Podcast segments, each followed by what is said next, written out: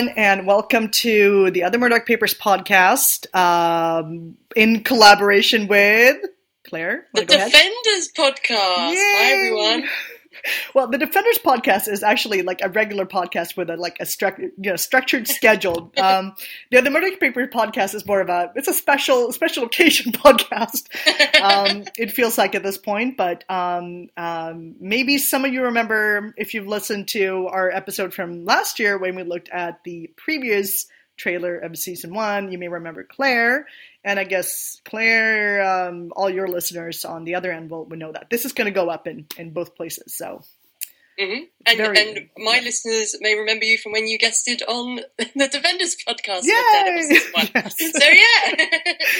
Yes, and since Claire just realized, well, actually, I, I realized it after watching the trailer twice that there's going to be um, a second half to the trailer, and uh, you just realized that, and we're ecstatic. So we're probably going to do this again next week um, when the second half which we guess will be featuring more of uh, Elektra, perhaps. Um, yeah, that's what I figure. Yeah, but to uh, start things off, whoops, and get everybody um, in the right mood, we're just gonna ominously play the trailer in the background. Hold on to your seats, people. Here we go.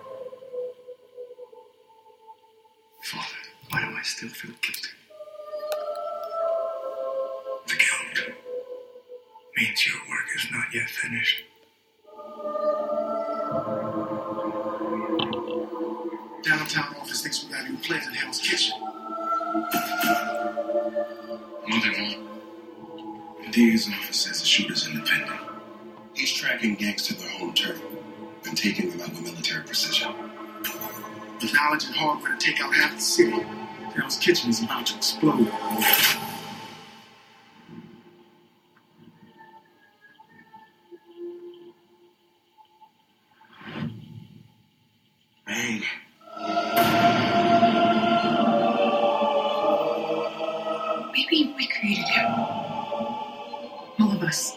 There's no connection. We never stopped to think that Daredevil's actions could open the door for men like this How much longer before innocent people start getting caught as crossfire. Blood is being shed. You donated more than your fair share. This city needs help. I need to take care of the scum that killed my family. People don't have to die. You hit them and they get back up. I hit them and they stay down.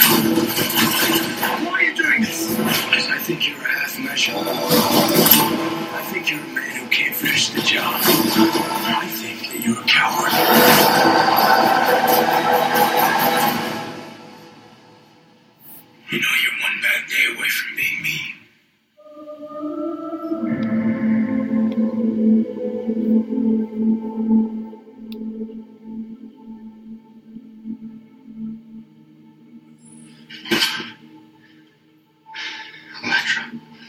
Hello, Matthew.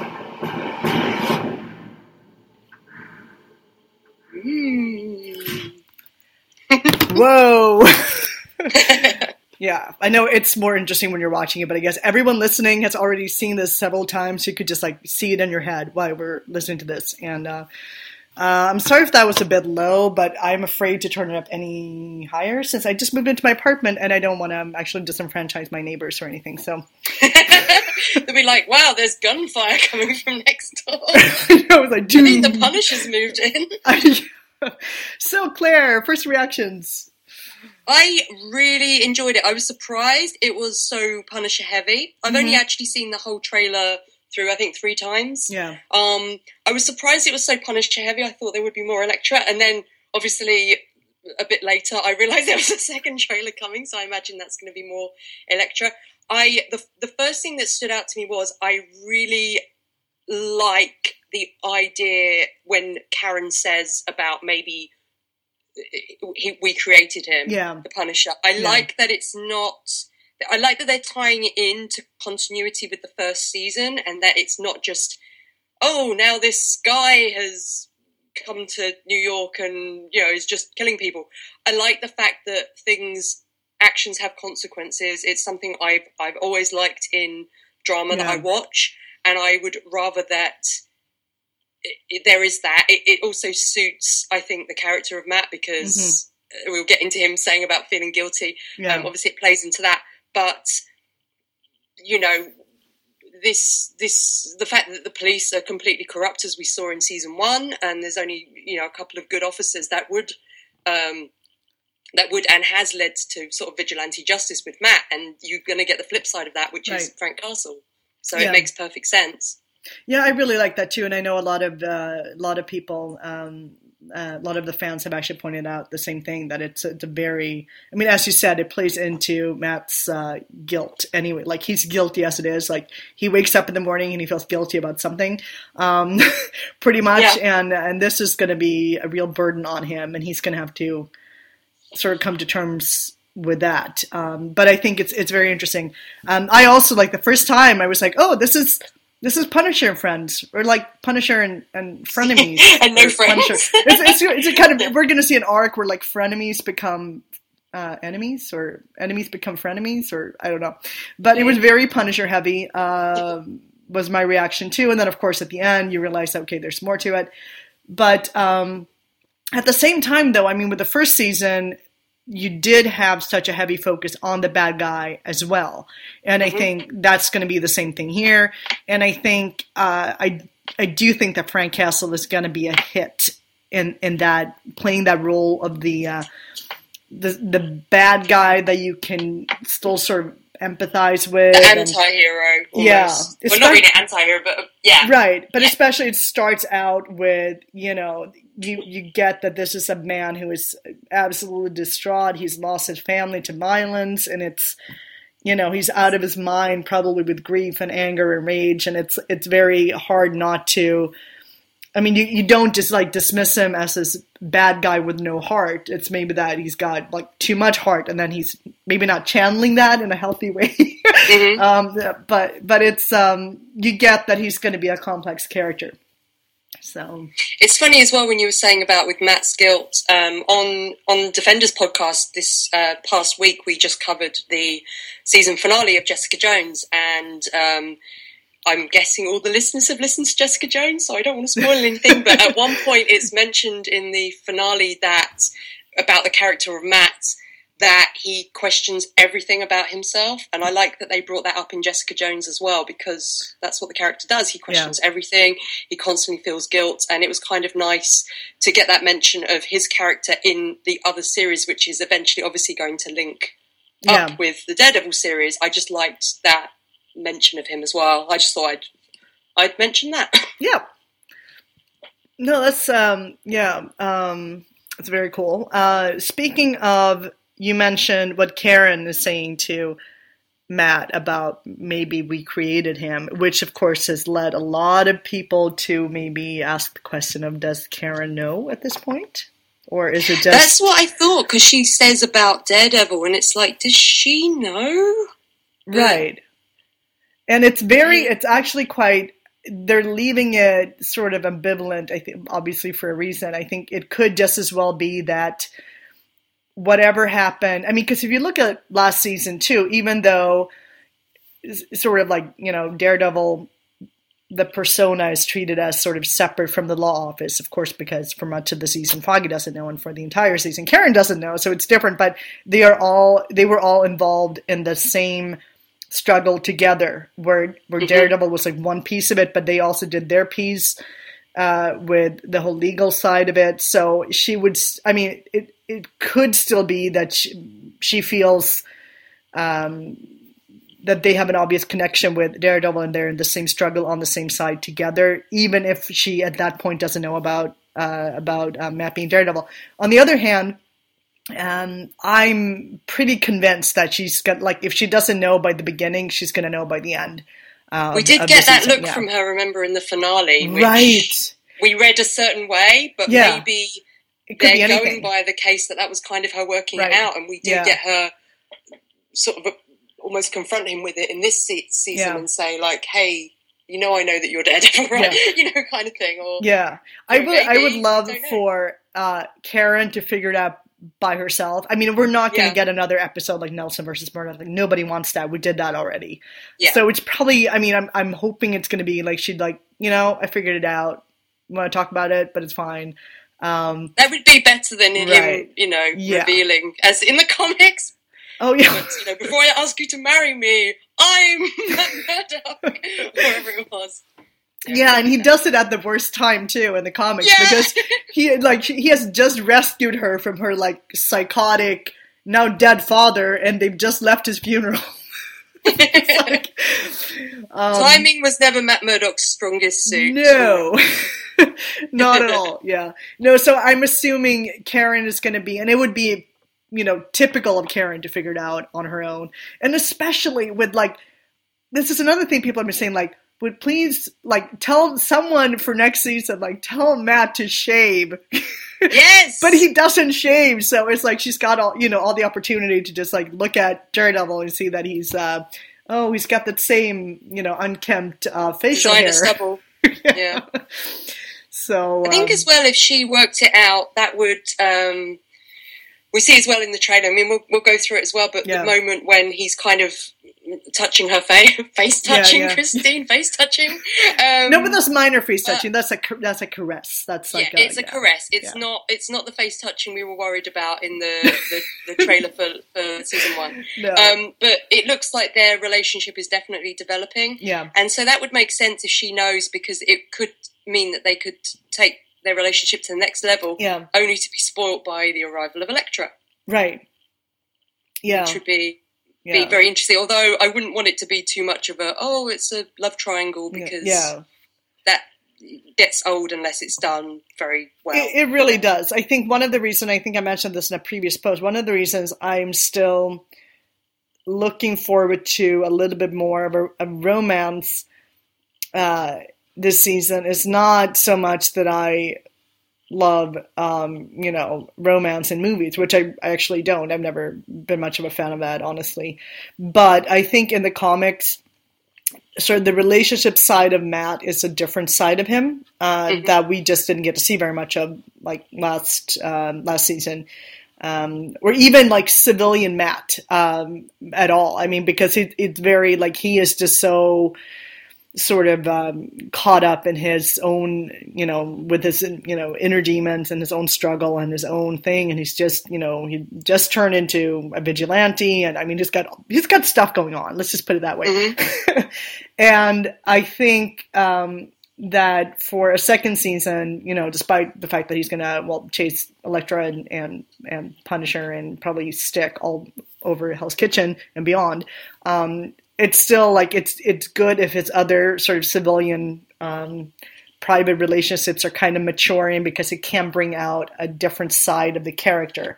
yeah. I think, and I'm sure we're going to get a flashback to college uh, with Elektra again. I'm, Yeah. I, I think that was even in one of the uh, one of the scenes, like right after they cast Elektra. I think they released, or while they were casting Elektra, I don't know, but there was like there there was a script from like that scene that leaked or something. yeah, I remember Yeah. something about that. I can't remember the specifics, Yeah, but, but it was yeah, clearly their first meeting. Um, so um, definitely. That, will that yeah. mean that we get um, Foggy's college hair again? I guess so, but I know I know uh, uh, Kuljit from uh, ManWithoutFear.com has been like, oh, we want to see Foggy's Punjabi bo- uh, girlfriend, or like, Yes. well, which I would be, I would be down with that. That would be great. Yeah. we want to see her. We want to see who turned him to the study of you know the language of Punjabi. That would be fantastic. It's the future language of the future. yes, right. um, so, but but let's um, let's sort of pick the trailer apart, shall we? Um, yeah. we uh, I actually have already named my post. Um, uh, I named it the Daredevil season two trailer goes under the microscope. So we're gonna have to. Well, I could change it, but I'm not going to. We're we're gonna put it. we we're gonna examine it. Uh, we don't have to do it in like. I mean, you know, screenshot by screenshot. But we- we're we're gonna do a little walkthrough here. Of course, it starts with it starts with the Punisher, and um, I am actually wondering since I grew up in Sweden, I didn't grow up in in the U.S. or even in Great Britain. I don't even know this book, this kid's book that starts with like the one batch, two batch, penny and I've- dime. Is that a thing? Is that like a real thing? I've thing? never even heard of it. Um, I used to work in a children's uh, section, children's section of a bookstore, so Yeah. Um, I am very ashamed if it is a famous book and I've never heard it. But it's interesting because when he's saying it as a voiceover, yeah, um, the first time I watched it, I thought he said one batch, quoting the book, Mhm. and then when he said two batch, I thought he said two badge, like Oh, B A D G yeah. Yeah, E, yeah. because then we see him kind of. It looks like he's kind of shooting at cops, and I thought it was like two badge as if he's after two cops Yeah. to kill. Um, so I I don't know, but um, I. I've, I don't know anything about the book, but if I type it into Google, it comes up with one batch, two, pa- two batch, penny and dime. yeah, So I'm guessing it is a real book. yeah. Although, Although, actually, I googled it comes and up, it, it, came just back comes up to with links to the Daredevil trailer. So maybe Yeah, it isn't. I know. So anybody out there who maybe is someone based in the U.S. who would know this book, if they're if it's a real book, you could let us know. Yeah. So, uh, but then of course, and then there's like he's at the um, amusement park and looking at the merry-go-round is all very very haunting and sad. The merry-go-round as well. I did have a quick look because I was like, I wonder what merry-go-round that is, and I haven't managed to work it out. But I don't think it's the Central Park merry-go-round. no, I don't think so either. The way it's, it looks like it's almost undercover as well, but not in like the little, and it's got the black fencing around it. Yeah. And I don't think it's Coney Island, so I'm not sure where it is. But Okay. then I guess it would Yeah. make sense if they filmed it in Brooklyn. Mhm. It may, you know, they obviously it would be hard for them to film that in um, in Central Park or in uh, in uh, Yeah. Coney. So I don't know whereabouts it is, but um, we get like the shot later where it looks like there's a big fight going on outside it. Yeah, So I figured maybe this is a place where Frank goes because it's where he took his daughter, hmm um, and kind of because he sits there until the lights go off. So I thought maybe he was just he just goes there and sits there thinking about his daughter until basically everyone leaves and they turn the lights off and then he goes. yeah, But maybe he's sitting there and the lights go off because he was told to meet someone there. And that's when the fight is later. And it Yeah. looks like he has a hostage and the police are shooting at him. Yeah. I don't know. But it definitely Yeah. looks like it might be somewhere that comes up more than once in this in the series. right. And uh, again, if anybody knows where this is, let us know. Yeah. yeah. And then, of course, there's this, and then, and of course, then we cut to the the voiceover with you know Matt going about talking about his guilt, and of course, we see a nun with a cross Mhm. dangling from her neck. Hmm. Claire, what do you think that's all about? Well, I'm hoping that it's a a flashback, Yeah. and we see um, Sister Maggie, Mhm. uh, or we see Maggie Maggie Murdock, because I'm kind of hoping that we get Jack Murdock again in it because I love John Patrick Hayden so much in season one as Jack Murdock, and I'm just like, can we have a flashback and Yeah. have Jack Murdock in it again, please? I did too. I, Um, yeah. Sorry, go ahead. So I think it, it might be a, a, a flashback. Um, I can't imagine it being in present day, but I'm, I'm hoping it is a flashback, and we find out some of Matt's time maybe after Stick leaves him, like Yeah. he did in season one, and we find out what happened to him after that. Because at the moment, we don't really know what happened in between him being this. 10 year old kid, nine, 10 year old Right. kid left by Stick, and then when he's in, uh, you know, he's at college. Um, and with Stick being in season two, I'm hoping it links in with that. Yeah. Maybe it could even be a thing. I feel like it could be. Um, uh, I mean, of course, in the comics, well, this was introduced by Frank Miller. Then, you know, what we have is Sister Maggie visiting Matt while he's still in the hospital and he's in pain from his senses and everything, and she comforts him. I think one Daredevil way. director's cut as well. Yeah, yeah, yeah. Oh, yeah. And, and which kind of weird in the Daredevil director's cut because he just kind of snuck that in in a way that will like make absolutely no sense to anyone who hasn't read the comic. Yeah, Uh, and they the even other- have yeah. like the shot in the director's cut of like a nun watching Yeah, Matt, and I know people who haven't read the comics were like, "What's that creepy nun doing? yeah. Is she like- watching this guy?" Um, but but one thing, um, one way that could maybe sort of adapt it to what it, you know the take on Matt's childhood and adolescence in this show because Jack does end up dying much sooner than than he does in the comic. Even in Man Without Fear, um, where he's drawn to look very very young, he actually Jack Murdock actually dies when Matt is in high school. Yeah. So this is really, um, except for the movie, this is really the only, uh, the first time that it's been said, you know, explicitly that Jack dies while Matt is very, very young. Um, I do have. An- even in some of the, the, the Jack's deaths, like Jack met Foggy. Oh yeah, yeah, yeah. Yeah. I mean, yeah. In the original, he dies right before, like in the in the first uh, issue uh, from '64, he dies right before Matt graduates. Whether that's from college or law school, we really don't know because it seems like Stan Lee decided he just had to go to like one of those places.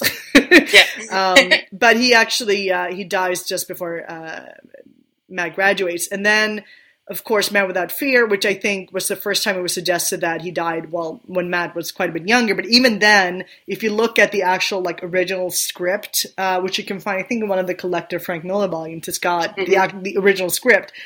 And it actually, you know, references that several years have, you know, has have gone by since Matt's accident, da da da da da, and he's almost ready to go to college, and that that's when Jack dies. So this is really the first time that, of course, in the Daredevil movie from 2003, I mean, nobody knows what happened to him. Every, I guess we're like, well, did he go to an orphanage? Well, in this case, he explicitly Sticks does go never mentioned. He trained himself. He did it. He did one Right, yeah. on a roof, and he was Yeah, because get trained. magically better at everything. That's what Yeah. happens. That's what happens when you get radioactive stuff all over you. Uh, but anyway, I think one thing that would be interesting with, with Sister Maggie in this would be if she actually kind of arrives on the scene after he comes to the orphanage. Mhm. That would almost make more sense because he's already in an environment with a bunch of nuns.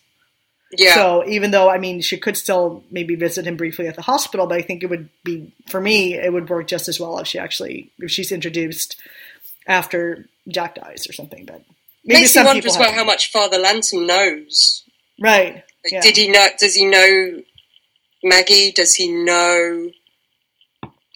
You know, how much does he know about Matt? And it- like, I don't know. It just I would because I love that character, and I'm really glad Yeah. he's in this trailer um, because we get a couple of characters that they could easily not have brought back for season Right. two, like Brett Mahoney and and um, Father Lantom. But I'm, I'm really glad they're both Yeah. in it. Yeah. Um, I think that's I, I like that particularly with Brett Mahoney because he also popped up in uh, Jessica Jones, so Yeah. it's kind of a nice bit of continuity. Yeah. Yeah, and it's cool. I mean, because it's like he works at the police station in Hell's Kitchen, so it's very sort of like he's part of the Hell's Kitchen human infrastructure. in Yeah. And exactly. it- yeah, he's like the one good cop, you know. Right, right. And I like him. I, I, I really, I like his attitude. I like that he's just like he's got this like dry sense of humor, and uh, um, so yeah, I, I was glad to see him back. And even for uh, Father Lantom, because which is surprising to me because I've never felt strongly about um, Matt's Catholicism, really, and I've always felt that it's been talked about much more than it's actually been on the page in the comic. You could read the vast majority of, of individual issues from Daredevil and not know he's a Catholic. Honestly, you, It's only you in certain could. certain Yeah, runs really. there are certain really runs or like the yeah. Kevin Smith run, Right. and- Uh, and Frank Miller, obviously. Yeah, and even Frank Miller, it was mostly you know uh, Born Again. Uh, so Yeah. it's a, so it's not something that is actually like if you look at the majority of the comics, it's not something that's heavily referenced. And I've always found it kind of interesting. There's always talked about oh, it, it is such a such a big part of da da da da.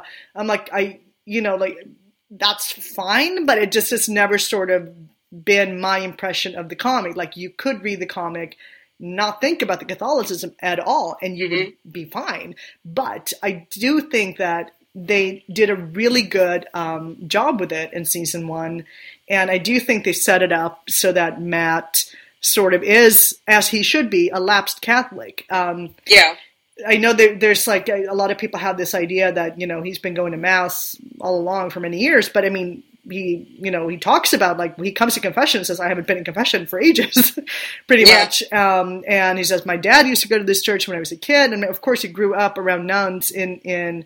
But it does. It feels like he has been pulled back into that because he's he's looking for solace and he's looking for answers and he's looking for. So he seeks it out.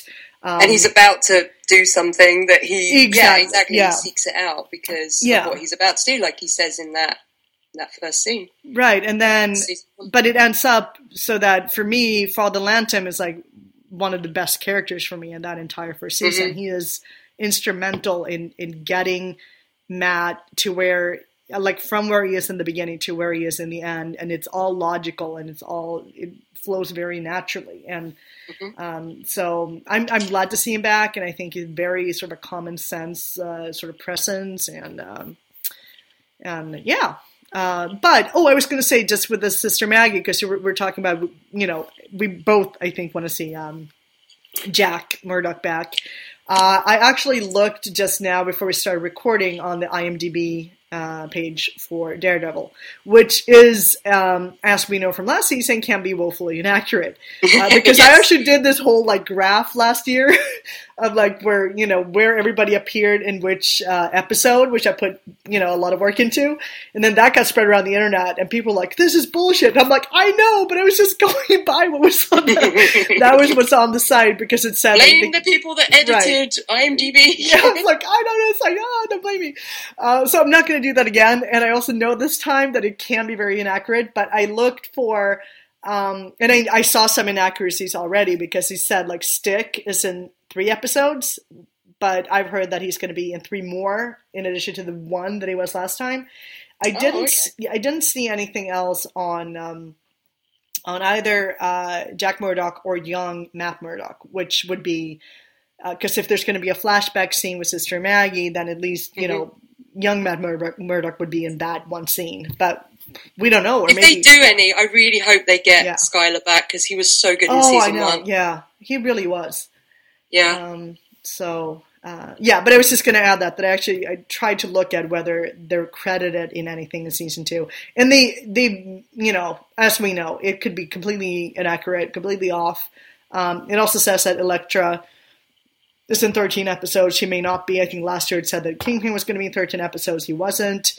Um, and Claire, it was like they put. I think they said everybody who was like a major player was going to be in 13 episodes, whether they were or not. And then, um, and of course, it's, it's a good thing that you don't really know until it's gonna until it airs. But yeah, definitely because you're like in season one you were just wondering when Kingpin's going to appear for the first time and they sort of built Yeah, up the legend yeah. of him same thing with Kilgrave in um Mm-hmm. in Jessica Jones I do think that we we won't have to wait as long to see the Punisher no, um I I just get the feeling he's going to be introduced very very early on like in the first episode yeah, and I think I think even we'll wait to probably that. see Elektra Yeah, um I think yeah, it, it would make sense for Elektra. Like, I don't think they should or would introduce both in the same episode.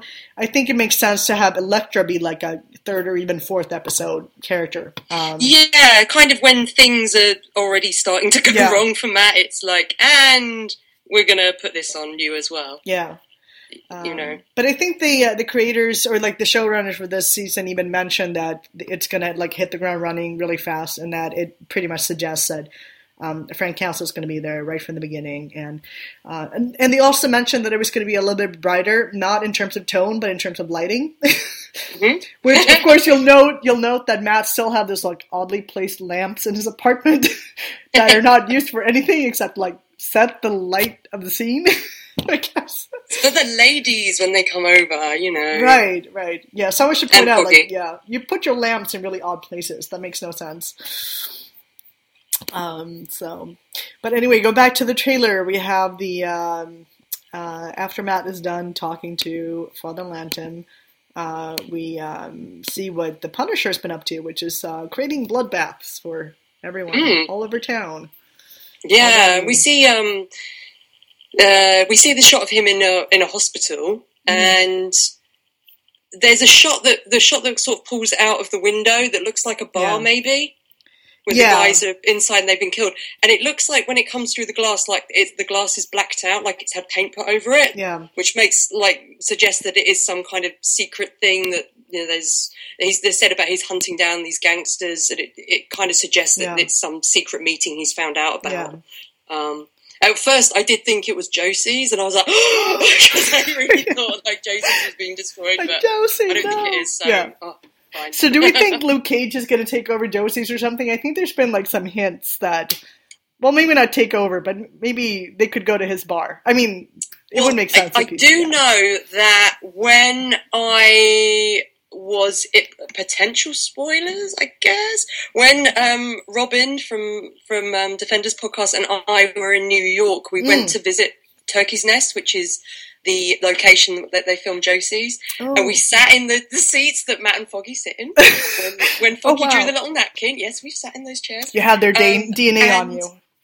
we were chatting with him, and this was when we were chatting with the guy that owns the bar, and um, this was about three days before filming for Jessica Jones finished. It finished like that week, and Yeah. they were filming episode 12 at this point because we saw a scene being filmed as well.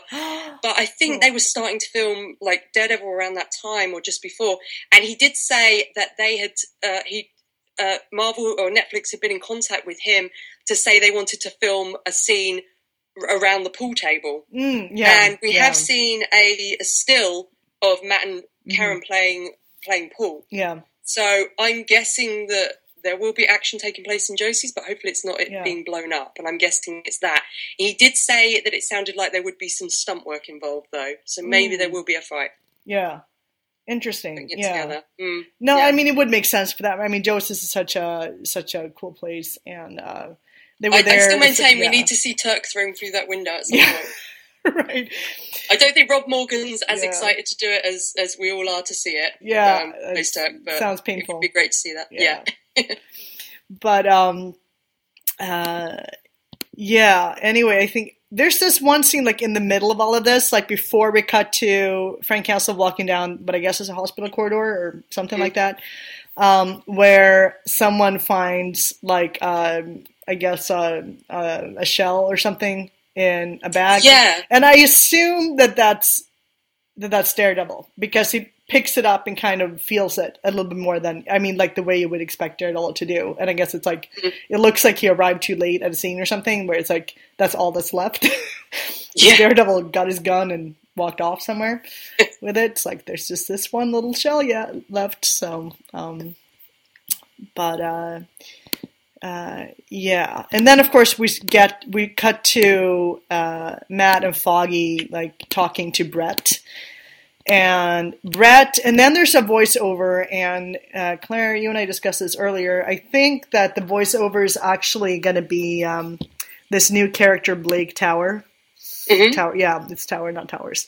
Um, and he's probably the one who said the DA says the shooter is an independent. He's tracking gangs to their home turf and taking them out with military precision. Because that's not Brett, that's somebody else's voice, and it would make sense for this Blake Tower character. I guess is like um, a, he, I think he's like associated with the the DA. Um, As I recall, I mean, he's like he he is a character from the comics also, but he um, I'm trying to remember. Uh, he it's in a different, slightly different role. I think. Uh, I'm just gonna actually Google it on my own site uh, as we speak because it's uh, he's in like a few few um, issues like from the early '80s, I think.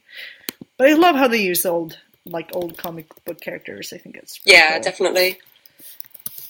Um, so we'll see what we come up with. Another thing I'm really, ho- incidentally, I'm really hoping we get in season two after watching Jessica Jones is we get some mention of uh, Jeri Hogarth. yeah, Whether it's they're going up against her in court or just something, because Carrie-Anne Moss as Hogarth was so good in Jessica Jones yeah, and such a different l- lawyer character to Matt and Foggy. I would just love to just get a hint that maybe they've done a they've been up against her at some point. yeah. Just for continuity, I think that would be great. That would be great. And I actually, speaking of okay, spoilers for Jessica Jones if I haven't seen it, um, there was this one scene in Jessica Jones that I really think would have been perfect for a uh, Matt and Foggy cameo, which was Yeah. uh, okay. Cover your ears for thirty seconds if you haven't seen Jessica Jones. Um, where uh, the one where um, Hogarth, like Jeri's uh, girlfriend, Pam. yeah, Pam, right, when she uh, kills her ex-wife, which is a complete accident, and she's you know an innocent in all of this, and like it's, I mean, it was self-defense and everything. Uh, but when she's dragged away, dragged away, I think that would have been a perfect scene to just have it cut to Mhm. like a few seconds of just showing that she's being taken care of by some other lawyers. Yeah, And that- and, and that every time been- yeah. anyone in the show in Jessica Jones mentioned I need a lawyer, I was Yeah. bouncing up and down in my chair because I was like, I know some lawyers you Yeah. can call. Um, right? I They're just also say as starting well, up, but they're Susie great. Abromeit, who plays Pam, Yeah. um, I was lucky enough to interview her on Oh, yeah. Defenders podcast, and we kind of discussed that as well. And I was like, you know, maybe Pam could get two lawyers from Hell's Kitchen in season Right. two. She was like, maybe. So Yeah. I think that would be great. Yeah. Uh, so that would have been. That, I mean, because I I don't think uh, it would have been appropriate to have a, a Daredevil in costume cameo for Yeah. Jessica Jones. It wasn't the right tone for that, but it, it would have been fun if they'd done just a little more than they did. But That's something we discussed as well on, on when we covered the, the season finale. Is that the, um, our guest Delirio pointed out? You know, he, in his opinion, the worst thing you could have done with a show like Jessica Jones, which is a big part of it is about female empowerment. Is you know.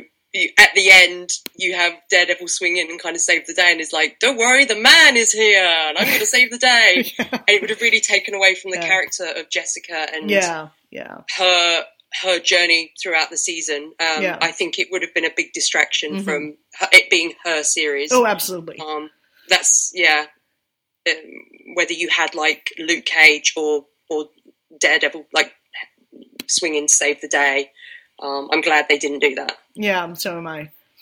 Um, but um, yeah. Anyway, I just I looked up Blake Towers, which was his name in the comic, not Blake Tower. Uh, and yeah, he was a DA, and he um, Foggy ran against him in an election. Yeah, and then he lost, and it was I.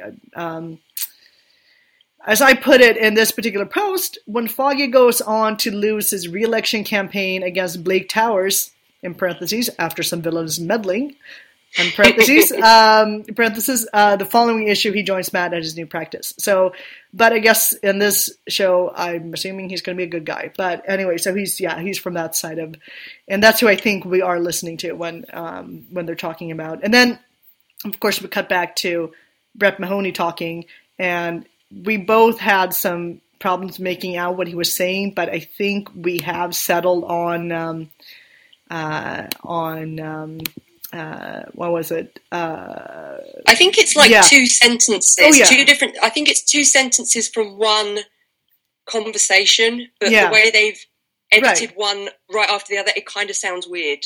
I think that's yeah, you know kind of what it was. yeah, but we think Um, it's like with the knowledge and hardware to take out half the city, Hell's Kitchen's about to explode. Mm. I think that's the sentence we're going for, people. If everybody, if anyone has a different opinion, uh, let us know. But uh, I should mention that I would I, in the post that I'm putting on the the other Murdock papers blog um, for this uh, podcast episode. I'm going to put like the entire like all of the lines uh, from the trailer in writing, so you can look it over, um, which is kind of cool. And then of course we cut back to to uh, Frank very briefly, and then we cut to that scene of Matt and Karen and I was. All, Yeah. I'll just briefly mention as well when I was watching the trailer and making notes, I was on uh, Frank Castle nose watch because we see some scenes where he has a broken nose and some scenes where he doesn't, and I think he gets his broken nose from his first fight with Matt. yeah. That seems to be what happens. You can kind of sort of see the order that things might take place in from when his nose is broken and when it isn't. Yeah. So That that's would what I'll be doing in the series is on Frank Castle nose watch. yes, and of course we can add to that uh, the Daredevil um, face mask Broken watch. mask. Yeah. Yeah, because it changes. I think it changes colors, and then there's like that crack in the middle of it. And uh, And I, I'll yeah. mention the crack as well because I like that we get the crack. I like that it Mhm. looks um, like it's been fixed hurriedly, almost Mhm. like it's glued.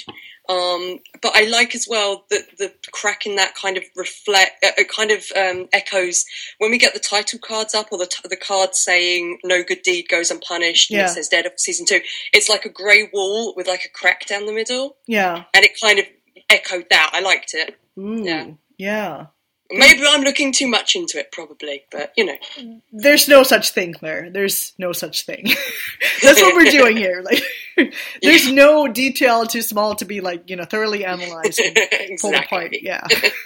so, but yeah, of course, we do have the after we cut from the Brett, Foggy, and Matt scene. We do have um, Frank's face that's got it, it's with blood splatters all over it. And it, it looks like the police are in, uh, at a cemetery as well.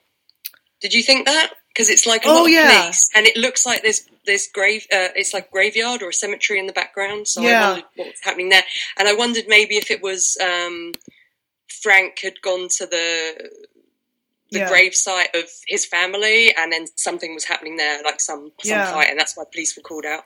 Maybe so. It's interesting that you mentioned it though, because that scene reminded me of um, from the um, uh, Mark Waid and this is actually still Paolo Rivera run of Daredevil when uh, Matt's father is uh, like his grave, um, Yeah, like his body is stolen, and Fog or Matt shows up at the um, at the gravesite or the graveyard, and there's police there, and there's like a you know do not cross line, and Foggy's there, and it actually it, it does remind remind me of of that that kind of setup. So yeah, I think you may be right about the location. Um, and then of course um, Frank blows stuff up. Yes, he does. He's- Um, he also looks that scene, that kind of pan in on him just before Karen and Matt. yeah, He look. I mean, he looks crazy. he um, does. But it, there's the railings in the background, and it, it to me, I don't know. It kind of looks like maybe it's the same location as where the carousel is. Yeah. Like he's watching the carousel. It's just from the other angle. Um, it also looks know. like his nose isn't broken in that Mm. scene. I mean, you're on nose watch. I'm not. I'm on So, nose. yeah, yeah, okay. yeah, yeah. Uh, I've also put a note that I really like Karen's top that she's wearing in the next scene. Yeah, that is quite nice. It's like uh like um China. Like the Mm. like real Chinese porcelain almost like the with the the blue uh paint on a base. Pretty, it, suit, it suits her very well because, like, Deborah Woll's got those amazing blue eyes. Yeah. just suits her. And Matt is hanging out with Karen in his casual clothes because he's just wearing a t-shirt. Yeah. He is. I was like, hmm. Yeah, he could just be I don't know, hanging around his apartment though, because he do, does have his glasses on, so maybe they didn't just get out of bed. I don't know. True. And we had the thing in season one where he. I think we noticed noticed a couple of times in the episodes that there's like a scene where him and Foggy are sitting there and Matt's got the glasses off, but then Yeah. Karen walks in the room, he puts them on. Yeah. It's kind of like he, he doesn't like having the glasses off around her. There's only that time really in the Yeah. first episode where he takes them off to talk to her. Yeah. Which is Where actually he seemed much yeah. more comfortable with that around Claire, like taking the glasses Yeah. off. Which is actually kind of consistent with the comic too. I think I wrote a post on that once because I Mm. apparently written a post on any Everything? mundane detail. Yeah, it's like I'm it's very.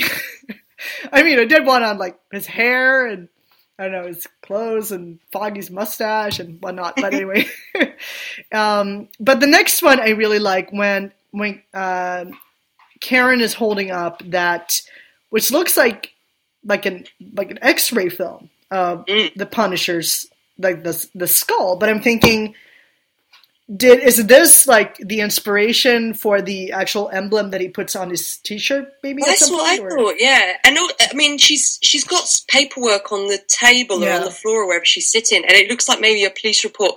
And then there's like the photo on Mhm. the right, and I I couldn't work out if that was a photo of like the Punisher, like Frank hugging his daughter. Except I, I don't think it is. It looks no, like it looks like he's handcuffed. someone holding something.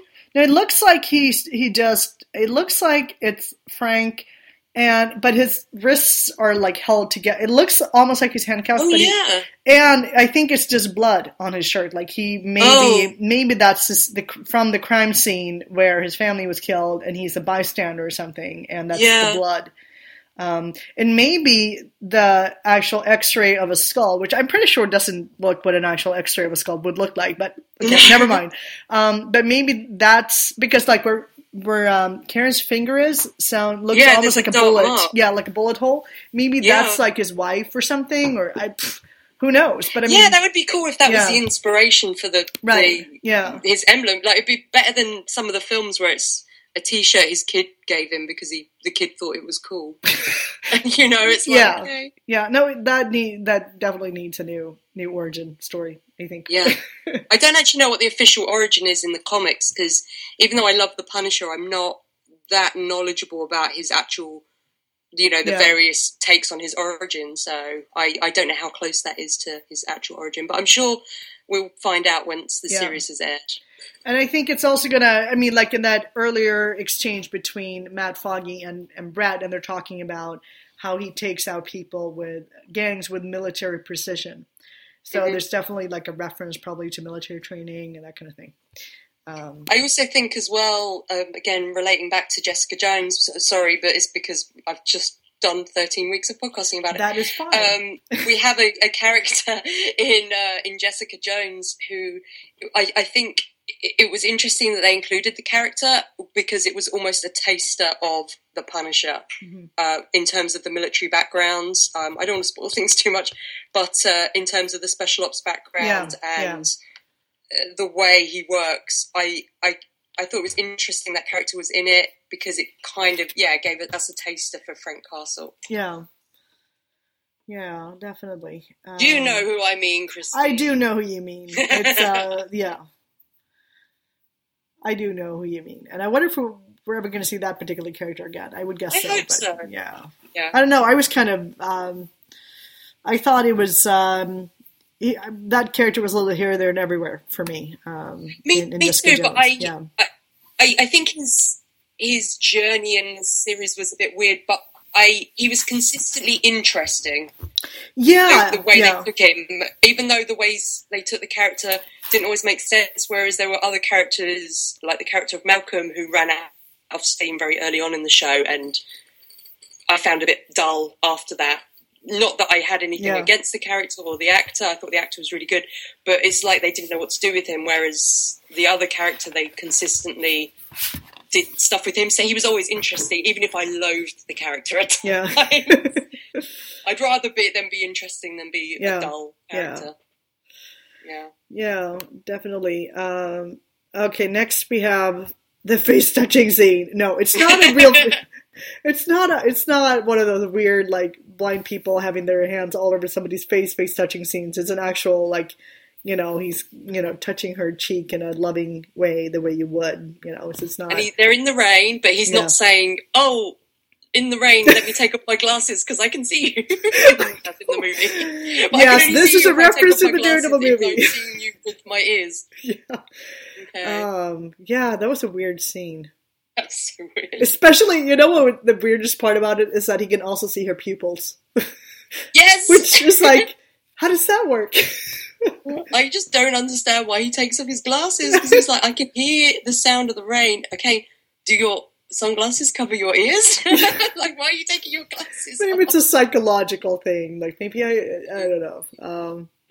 I think it was for the audience, in case the audience didn't kind of get it. Yeah, the audience can be kind of slow sometimes. Yeah. Uh, then of course there's there's more like hints of um, um, Frank shooting people again. Yeah, and he goes bang, bang, which is very cool and subtle. Uh, and then there's Matt in like a hoodie somewhere. Yeah, What is, is that? um, because he's got his glasses off, so he's obviously not. I, don't think in the Matt Murdock public persona, you Right. know, of Matt Murdock, Yeah. blind lawyer. So, but he's not as Daredevil either, and he kind of looks like he's got a backpack on. Mhm. yeah. So I wondered. I mean, he's stubbly like present day Matt Murdock, but I wondered if this was a flashback. Yeah, I was. Um, yeah, I was wondering that too. If that was uh, maybe, uh, yeah, it could be a flashback to maybe him doing something with Elektra in Mm. college, like sneaking out and like I don't know, not maybe hitting people, but training or something or sparring or I, I don't know. They're probably going to do th- something like that. But If we um, have him dressed in like black uh, when he's kind of sneaking Mhm. around with Elektra, I kind of hope we get the white Converse, like Yeah. in The Man Without Fear Run by Frank Miller. Yeah. You know, um, I don't know why. I always loved that he was all dressed in black apart from the white shoes. So in the in the night, you could just see a little pair of white feet running around. yeah, let's not point out that the blind guy can't color coordinate his uh, action wardrobe. No, I'm kidding. no, just kidding. Uh, yeah, that and um, also I think is Elektra in white a lot in that, or I mean I know she is like when she uh, like you know is raised from the dead later on. yeah, she's um, in white because she has that big yeah. white fur coat, I think. And Yeah, yeah, yeah, yeah. That's it. Yeah, I seem to remember something about Yeah. that. Then, of course, we have Matt and Foggy arguing again, Of course. and uh, Foggy looking out out for Matt's safety. At first, when I saw this this scene, I was thinking that he was just sort of berating him for like adding to the violence, like when he's talking about blood, like Matt's talking about bloodshed, Mhm. uh, and it's uh, let's see how it it um, uh, let's see where is it? Eh, where's that? He says. Oh yeah, he says. oh, Oh, Matt says. Um, uh, it, first, it's how much longer before innocent people start getting caught in his crossfire, and then blood is being shed. And then Mhm. Foggy goes, and you donated more than your fair share. When I first saw it, I was like, I was thinking that Foggy was getting on Matt's case because he was adding to the violence. And then, of course, I get that it's more like, I don't want you to get hurt. I don't want Yeah. your blood to be shed because you have already done so much. Um, and of course, we're probably going to have, just like last time, people who are going to whine about how Foggy's like holding Matt back and everything. But that's really his what his role is. He's always and, and Matt needs that. Yeah, yeah, He Matt needs needs that balance. because He that's needs- one of yeah. the things stopping him from becoming the Punisher. yeah, he needs someone to call him on his bullshit. Yeah, every once in a while. He needs someone who can, you know, critique him and question what he's doing, and like, you know, um, so yeah, that is a role that some character does have to play here, and Foggy is that character, and I think he's often been that character in the comic too. So I think that's that's very consistent, but. Um, Mhm. But I know a lot of people are very resentful of like the you know the best friend of the superhero. It's like oh Yeah. he just won't be supportive enough of, of his best friend being a superhero. It's like well like Murdock, it can be a terrible best friend. oh yeah so- yeah yeah um, yeah, I mean, one of my co-hosts, Mel, really hates the character of Foggy in the series. Yeah, yeah, I remember that from when I listened Ha- to that. having never, I mean, she's never read any Yeah. of the comics. She knew nothing about Daredevil apart from uh, the movie Yeah. and um, the show. And I was kind of defending Foggy quite a bit because I'm like, no, you don't understand. Yeah. So No, it's interesting because he's been one of the more just divisive characters. Uh, Yeah, of all. definitely. I mean, people have, it's like that's it runs the gamut from like people loving him to absolutely hating him and everything between. So, um, which is kind of understandable because I think it, it's uh, just because he is that character who questions a lot of things, who does have a, a temperament um, and a personality that's actually quite different from Matt's, and Mhm.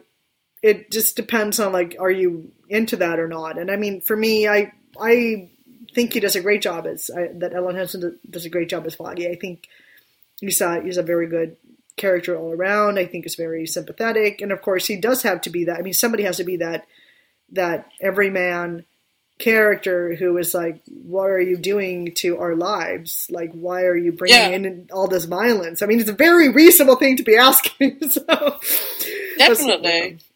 So let's not be too hard on him. But um, and then of course and there's I, a I lot of say, yeah. like I've said before, Elden Henson was my fan casting Yeah, for Foggy yeah. for years, and I think Marvel has a you know look into my brain because when they cast him, because I was so happy, and I think he's I love him as Foggy. Yeah. he's great. Um, I have another thing I love is the the next shot after Foggy and Matt talking, the Yeah. one of the sponge wringing the blood out yeah, um, visually it, it it's kind of reminiscent of like the shot of in season one you know where matt's pulling his head up and the blood yeah, going yeah, onto pavement that was very famous but i just love that we've got the the murky green background and the red. They've really like Yeah. saturated the red, and it just pops. Mhm. And I don't know, like visually, I just love it. And it, it's it, it when I saw that shot a- again after watching so much Jessica Jones recently, which is very purple the color scheme, and they pay such close attention to color. Like there was Yeah. a lot of yellow in Daredevil season season one, but there was also a lot of this green. Um, Mm-hmm. And obviously the red with the blood and the costume and stuff, and th- just this shot, like I've got it still at the moment. That color scheme, I'm like, I'm kind of back in Daredevil world, you know, the Yeah. world of the Daredevil Yeah. show. It kind of sums up the visual look for me. Yeah, yeah, it's a it's a very very cool shot, and then of, of course there's a lot of we cut to um, well also in that scene there's a lot of shirtless Matt, which a lot of people have shown their appreciation for.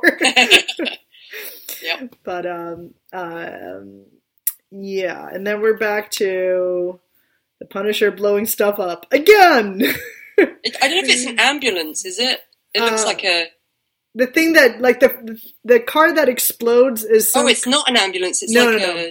It's because I got I did um I did a, a screenshot of it. It was it was only on screen for like a fraction of a second. It looks like it's a big kind of um, sage green truck.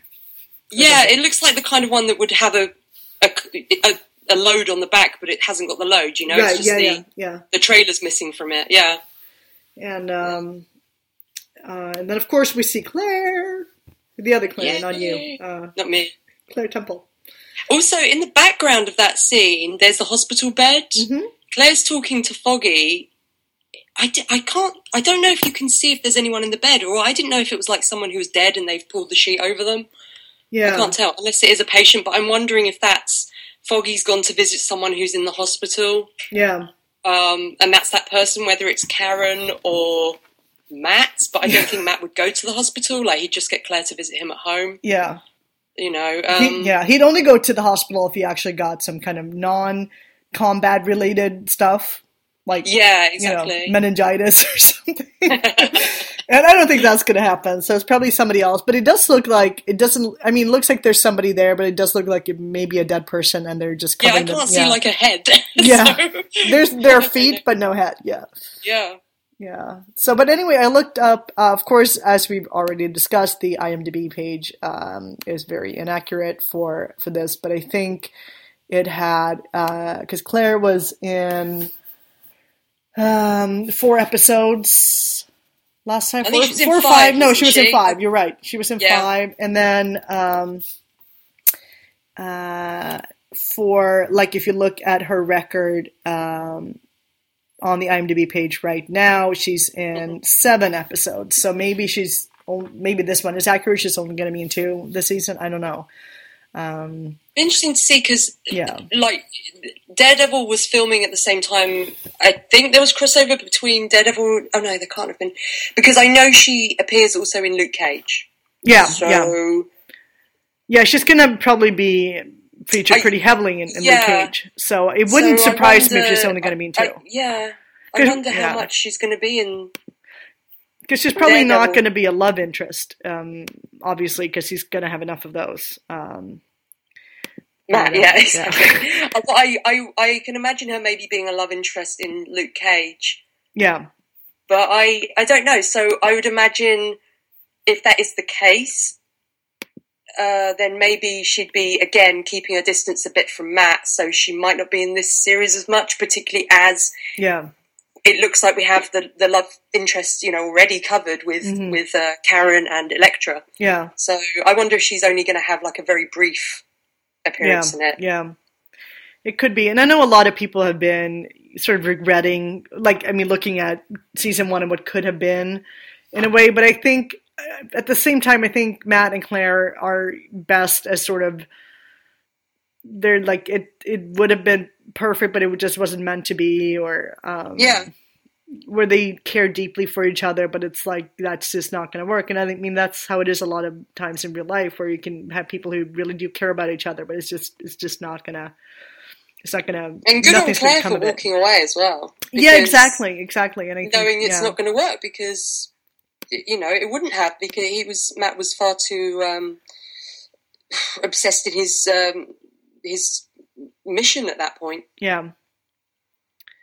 Um, so then the trailer cuts back to a lot of action, and this is really where we get to see like most of the the Daredevil action, where he's just sort of totally enraged, just like pummeling through and like beating people up, and um and He's I- fighting someone that doesn't look like the Punisher either. Right, It's, it's not yeah. Jon Bernthal. I don't know who it is, but they're yeah, dressed all in I think it may just be some random gangster or something. Yeah. Um, and then he's got that that uh, when he's in that long sort of corridor and he's completely you know enraged. And since I, as you do, I've been watching this trailer a few times set to like quarter speed.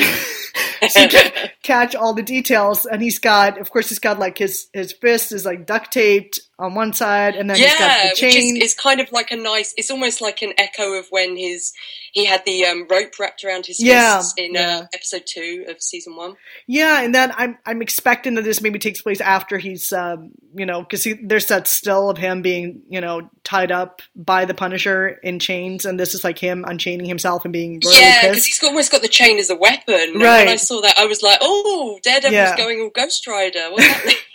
And then, but it also one thing I noticed that I kind of like because this is very classy Daredevil is that he uses the chain to like um, take out the lighting yeah, in the corridor. love that. I and he didn't do any of that in the first season, as far as I recall. Uh, and I like that they're He including did. it. He turned out the lighting in the garage. oh yeah, yeah, yeah. You're right. You're right. He did it. Yeah, he did it yeah. that time, but I think right, that yeah. was the only time. Yeah, Um, and because this is when his mask is already damaged as well. Yeah, um, because We it is such a yeah, towards- and that looks like yeah. before he fixed it. It just looks like it's cracked or something.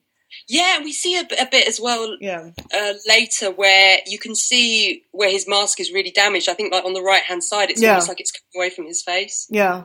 Yeah, Um, but anyway, I loved seeing this because it's. Um, I mean, I'm all for like the super well choreographed, like you know, dance like a ninja stuff. But I like that Matt is just sort of.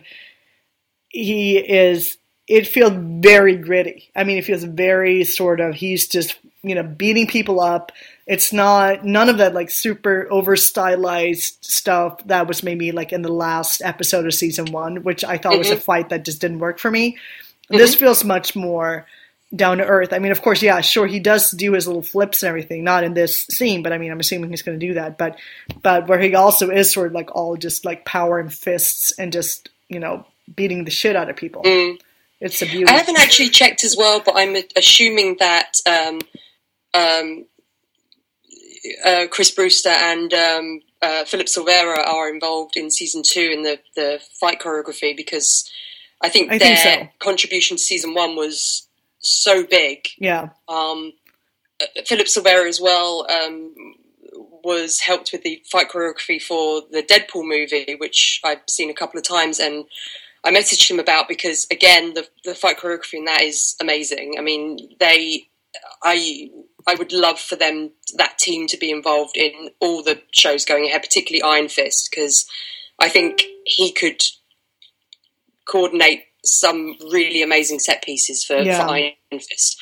Um, but yeah, he he did a they did such a great job in season one. I'd really hope they had a lot of input into season two as well. yeah. I'm I'm assuming that Chris Brewster's uh, son man for this too. I haven't heard anything. else. I think we would have heard if it Yeah, wouldn't we? I don't know. I think I guess so. I, I just wonder if um, because I know he was um, the uh, the stuntman as well for um, uh, Captain America: The Winter Soldier. Yeah. So if he was doing Civil War as well, maybe there would have been a schedule clash. I don't know. Yeah. So. Um, but I'm hoping not. I don't think I didn't see his name in Deadpool, so I don't think he did any work uh, on Deadpool. But then, Yeah. obviously, that's owned by a different studio as well. Yeah, I know Philip Silvera has worked with the, the uh, director of Deadpool quite a lot in the past. So that's probably why he worked on that project. yeah. Uh, if he has a contract with Marvel to do like the Netflix shows, maybe that's why he was he did the Deadpool movie as well because of his his history with working with that team. I know that he said he mentioned that to me when I spoke to him. Yeah.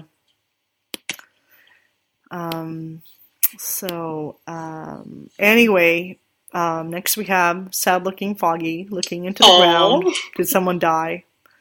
But at the same time, think, like, I it's think middle his, his face to me is more like, "Oh Matt, what have you done now?" type thing. and then of course the next shot is like Matt looking guilty about something Yeah. in his apartment. I mean, honestly though, he really needs to like clean up his apartment if that is his apartment. It looks like it is. Yeah. Uh, Well, he also needs to shave because he looks like he's got a really nice suit on, almost like a tuxedo. Yeah. And it's not like his work suit, and he's taken like the the tie off. But Yeah. it, I mean, you can almost see like the bow tie undone Mhm, around yeah. his neck.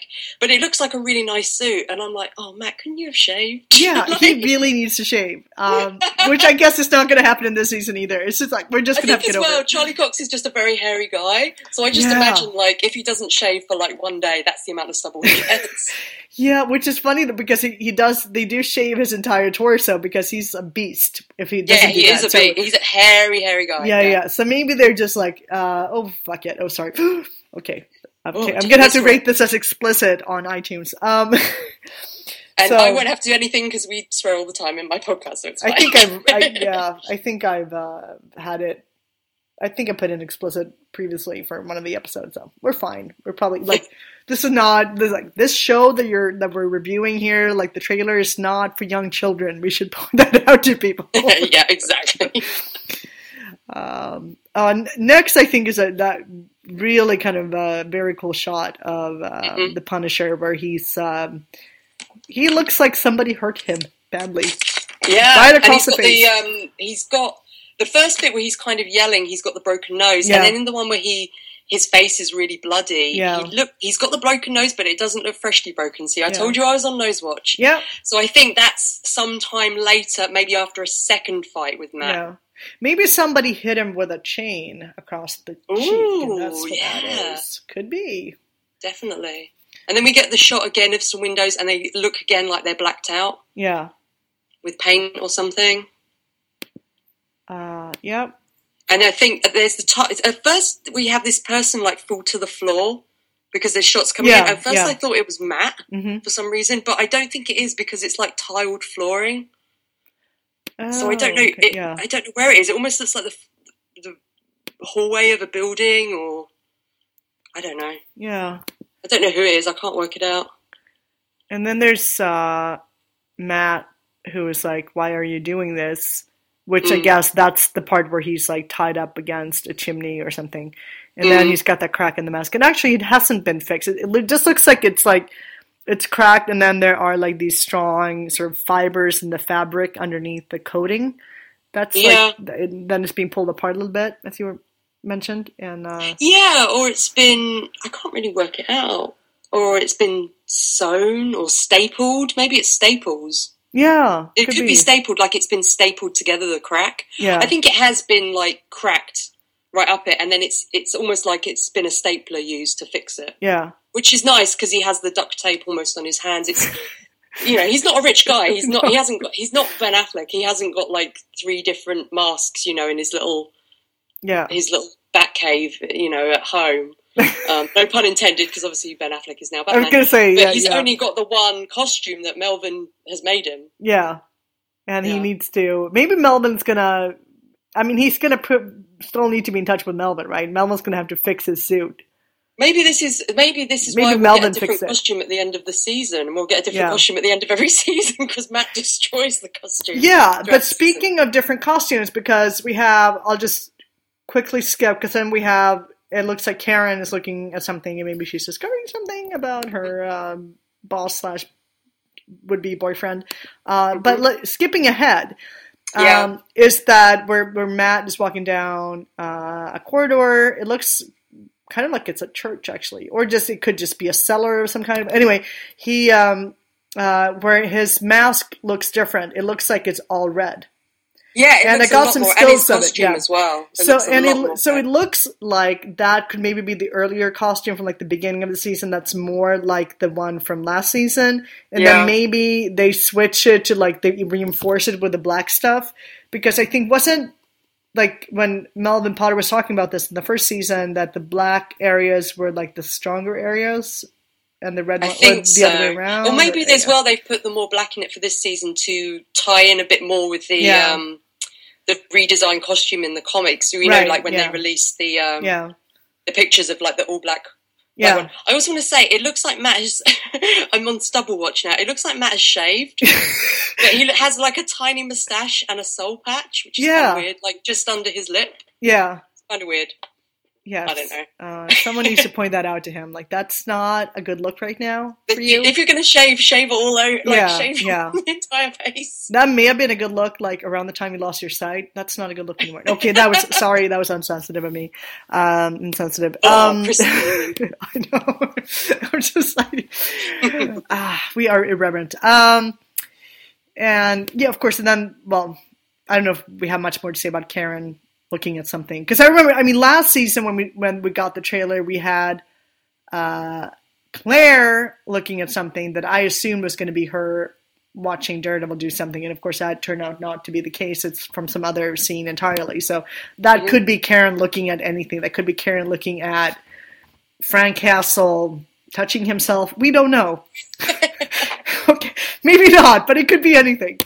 Um, then we have uh, Frank is taking Back- back hostages. carousel? and- oh yeah, now Yeah. we're back at the merry-go-round. It looks like it is part of like a theme park. I, Yeah. I wish I could read the sign in the background, the green sign, but I can't Yeah. because it, it goes by too quick. But it looks like it's definitely a theme park. But I don't think it's Coney Island because that's obviously the one that would Yeah, make the most sense um, if they're filming in Brooklyn. Um, although I think Coney, yeah, it's in Brooklyn, isn't it? It's like the very south. But um, I don't think it is Coney Island from looking at pictures. But I could be wrong. Um, I guess if they shot at Coney Island after hours, it would be relatively cheap for them to do. But yeah. I that like how think you. again, it's yeah. not Central Park. I love that you're thinking about the logistics here. And you're like, I don't want the. I don't want them spending too much money on location. When I watched uh, when I watched Jessica Jones Yeah. and they filmed in Central Park, I was there the, the day that they filmed it in Central Park, and but when there's bits where they're walking around, I did like think, oh, I wonder how they would have done this bit, like how they would have. So they probably would have put a barrier there and cornered. Yeah. And it's like, stop thinking about this.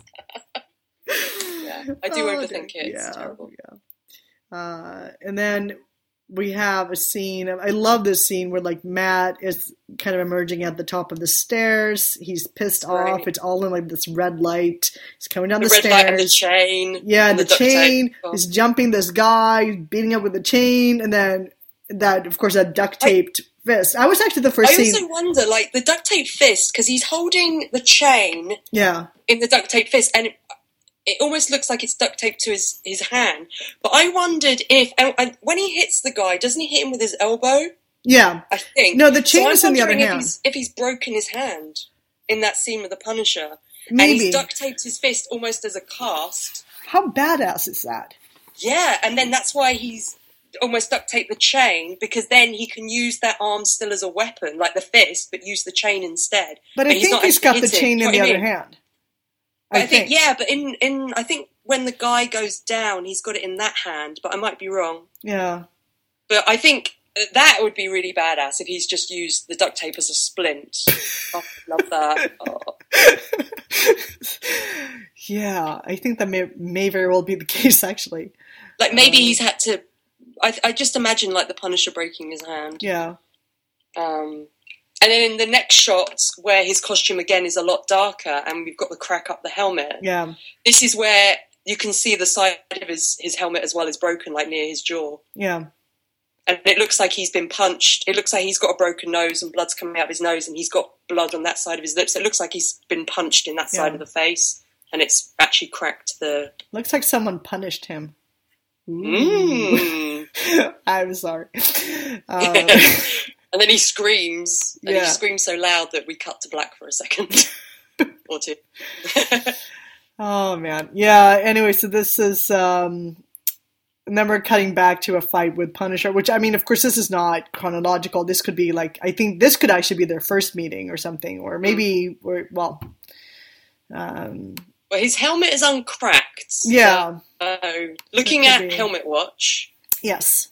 It's uncracked. Yeah. Yeah, So- and even looking at Nose Watch, when you go back, like if after uh, the Punisher beats Daredevil to the ground, and he's like sort Yeah. of before he gets up again, it cuts to Frank, and that's when he's saying that part about "You're one bad day away." Or is that later? No, that's later.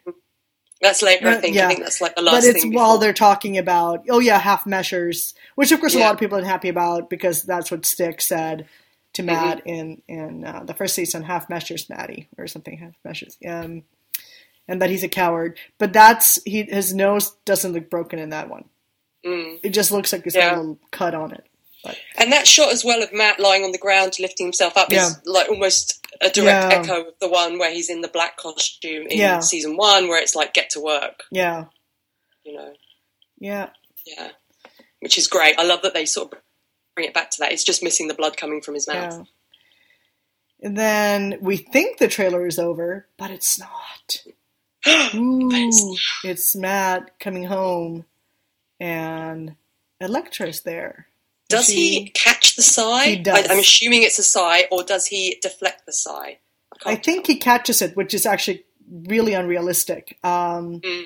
I think because I played it, I played the the video like a you know quarter speed. Oh yeah, he does catch it. Yeah, he does catch it, it. You play it which really is slow. Yeah, really kind of silly because wouldn't it be very very sharp? I mean, I know he does that in the in the comics, but that's really no reason he should be doing it in live action because live action actually does have kind of yeah. it. If, it- if they're going yeah, with like the the comic book or the movie sais, yeah, where they're daggers and they're very sharp, then it would be very sharp, obviously. But actual sais are blunt; they're not Okay. sharp because they're not used as daggers or as knives to stab. They're used um, more to deflect and oh okay, you know that kind of thing. So I think that the sais in the in the movie that um, Elektra used were obviously almost like knives. You know, that Yeah. daggers like very very sharp and it was cutting, and that's you've seen that in the comics as well. But if they're going to go for actual what sais would be like, because I, I did have a pair years ago that I was bought. I have no idea where they are, but they're they're. I mean, if, if you use enough force, you could stab someone with them. They're Yeah. not sharp. You couldn't use them as a knife or a letter opener. you know, they haven't got a sharp edge. So Oh, okay. maybe they're okay. In that case, it makes sense. It just seems like, um, you know, but uh, but it's also kind of interesting. It doesn't seem to really notice her until like she's there, He, he, I thought, weird. like from his sort of expression, he kind of because he's sort of standing with his back to the kitchen wall because we can see Yeah, yeah, behind him. like he knows somebody's there, but he knows someone's there, but he doesn't know who it is. Which is so weird to me because it's like I'm, and people know this. I'm the one who will often complain about being, you know, him detecting things he really shouldn't be able to. But on the flip side, and I will say this, and I've said this many times, Matt's sense of smell is so underappreciated in the mm-hmm. comic, like everywhere. If he walks in the room, he should smell it. Like he should be able to smell her. Like he should be like, particularly oh, with it Elektra. smells I know, like like in the comics, I don't know Yeah. how how much they mention it, but I'm sure it's mentioned that he's unable to detect her heartbeat right? because of yeah, her training. yeah, But when we see Elektra, I mean, like we may as well, Yeah. well talk about it because it's the, the final shot. yeah, She is dressed in this like kind of beautiful looking black dress. Yeah. She's got lots of um, Jewelry, rings on yeah. and jewels and gold. I can imagine her at least wearing some kind of perfume or scented lotion or something. Yeah. Or even like the smell of her lipstick, you know, Yeah. or her makeup. That has smell. So I agree that And like, I mean, he he should should- know by scent alone that's like somebody's been in my apartment. He should know that the second he steps in the door. So, Yeah. but, but it is it is kind of interesting. I've always had this this theory about it is that because pe- like real people in real life have such a weird uh, relationship with their sense of smell, we tend to like it's it tends to not be a conscious thing for most people most of the time that it's really difficult to imagine what it would be like to have a much much closer and more immediate relationship with that sense and Yeah. so it's it's it's you know it's because we are humans and um, and and as it's been uh, discovered over the over recent years is, is that people actually have a better much better sense of smell than they think they do. But the whole weird part of that is how people even have to even have to point out to people that you have a better sense of smell than you think you do. It's not like anybody. Yeah. Like, I mean, imagine if anybody would would come out and go like, "Oh, people can hear much better than they think they do." But it's like, okay, but nobody ever expressed that they didn't think they could hear well enough, you know. Yeah. But it's because it's such a subconscious thing that we tend to like underestimate what it would be like to. He may not even on a sort of molecular sensory level have a sense of smell that is that much better uh, than a real person. It would need to be, but if he could have just sort of a a, a better access to a sense of smell, sort of from a neurological perspective, that would be enough to just have him notice more things that are of a sort of a smelly nature. So, I mean, I've, it's just kind of strange how it's always like people always tend to exaggerate how much he can quote unquote see, but they tend to Mm. underestimate certain other things that I think would be more obvious um, to him. It's one of the things that I thought would, like was interesting in the movie that they tried to do with his senses. They Yeah. they showed it a couple. I mean, they showed it. It wasn't great, but they showed it in the the scene where he's approaching Elektra at Yeah, one yeah. point, and you see from his point of view like the cigarette smoke in the air, Yeah. which is visualizing it, and he kind of recoils recoils, and then you Yeah. see. Elektra, like someone sprays perfume, you see Elektra's face in that, and I appreciate that they at least tried to show Yeah, it. I don't think yeah. it was that successful, but I think the main problem is that it's such a hard thing to visualize. yeah, Um, and I think Charlie Cox even spoke about it in a in an interview in terms of season one because you know he said about walking into a room and you've got to kind of show that he senses something, but Mhm. it's not through yeah, sound. There's no sound, but he's got to kind of show what it is, but he's not going to look that direction. Yeah. So it's yeah, yeah, you know how does he do it? Does he flare his nostrils? You know, yeah. it's such a hard thing to visualize as opposed to like the sound where Yeah. you can move your head and things like that. yeah. But I think that's why they often don't do it. But I, I agree that but he's very rarely seen even even in season one actually sniffing mm, like does he do it once nothing he's never able to sniff out He the, doesn't uh, do the it. flares and the amount of um. yeah but he doesn't whatever it is in actually yeah but i mean it would make sense to like he i mean it, it's um I mean, having thought about it, I think actually Daredevil season one does a better job of this than, like, I mean, on the whole, than most of the comics have ever done. Really, Mhm. honestly, because it, it doesn't. Uh, I, I mean, I think I mentioned in the past. I've been kind of disappointed with some of the ways in which Charlie Cox has talked about the Mhm. character's blindness outside of the uh, the actual like um, the actual show, but was shown in the show has actually been, I think, fairly impressive in that Mm. he. Um, it hasn't, except for that one scene in, in like episode six where he's like, "Oh, there are two flares in that metal box." I'm like, "What the f?" You know, it is absolutely ridiculous. notorious scene. Right, I know. It's just, but I know a lot of people are like, how is he doing that? You know, it is like, and it doesn't make sense. But that, aside from that, it hasn't. There hasn't been much of anything where they. I thought they they've stretched it way too far or anything. So it's actually Mm. been been pretty good. But I think it's there's um, um, of course I've been doing research for this book that I'm hoping I will eventually finish. Where it, you know, it, it, it yeah, I ha- actually ha- have written 50 pages, but it's just, I will eventually finish it. But I mean, where I've been looking at a lot of sort of, uh, you know, literary depictions of, of uh, blindness through history and everything, and how much of it is very, how Daredevil is in, in, in no way unique in that sense. And a lot of the things that people mention are, uh, you can even see in, um, uh, there's this, um, oh, my cat's doing something. What? uh? oh, he wants to just play with something. Okay, this, he's in play mood. Just wait. Aw. Um, no, but where's uh, that old novella, uh, The Country of the Blind, where Mhm. they're mentioning all the things that, that the people in the Country of the Blind are doing that are like, wow, that sounds exactly like Daredevil. Yeah. like nothing new under the sun. Uh, but anyway, I hope one- as well you're obviously going to mention the portrayal of blindness in a certain little horror movie called Reeker, which if you haven't watched it, I you really need to, Christine. I know. Where it's a villain that is detected by smell, and the blind guy on the team is like, nine o'clock, five o'clock. Yes, okay, I'll, I will. Yeah, I know you've mentioned that before. I don't think I'm going to watch it before. he gets around by by no cane and uh, tying string to objects and following it. It's the most bonkers portrayal of blindness I've ever seen in my life. Oh, it's so funny. Um, no, please but watch yeah. it. It's terrible, but please watch it. But anyway, uh, one of the I read a um, uh, an academic paper on uh, by someone who had you know done the or I mean kind of survey different uh, sources for like uh, literary depictions of blindness, and it does talk about smell. That's what I was gonna come back to, and it's it's often um, it's portrayed often as a very sort of primitive sense. Mhm. Uh, where it's it's almost like because you know sort of like oh the blind have to trust their noses more and then it's sort of like it becomes it's a sense that um, and this is part of this is Sigmund Freud's fault, but it's a sense that pe- modern people tend to associate with our more primitive past.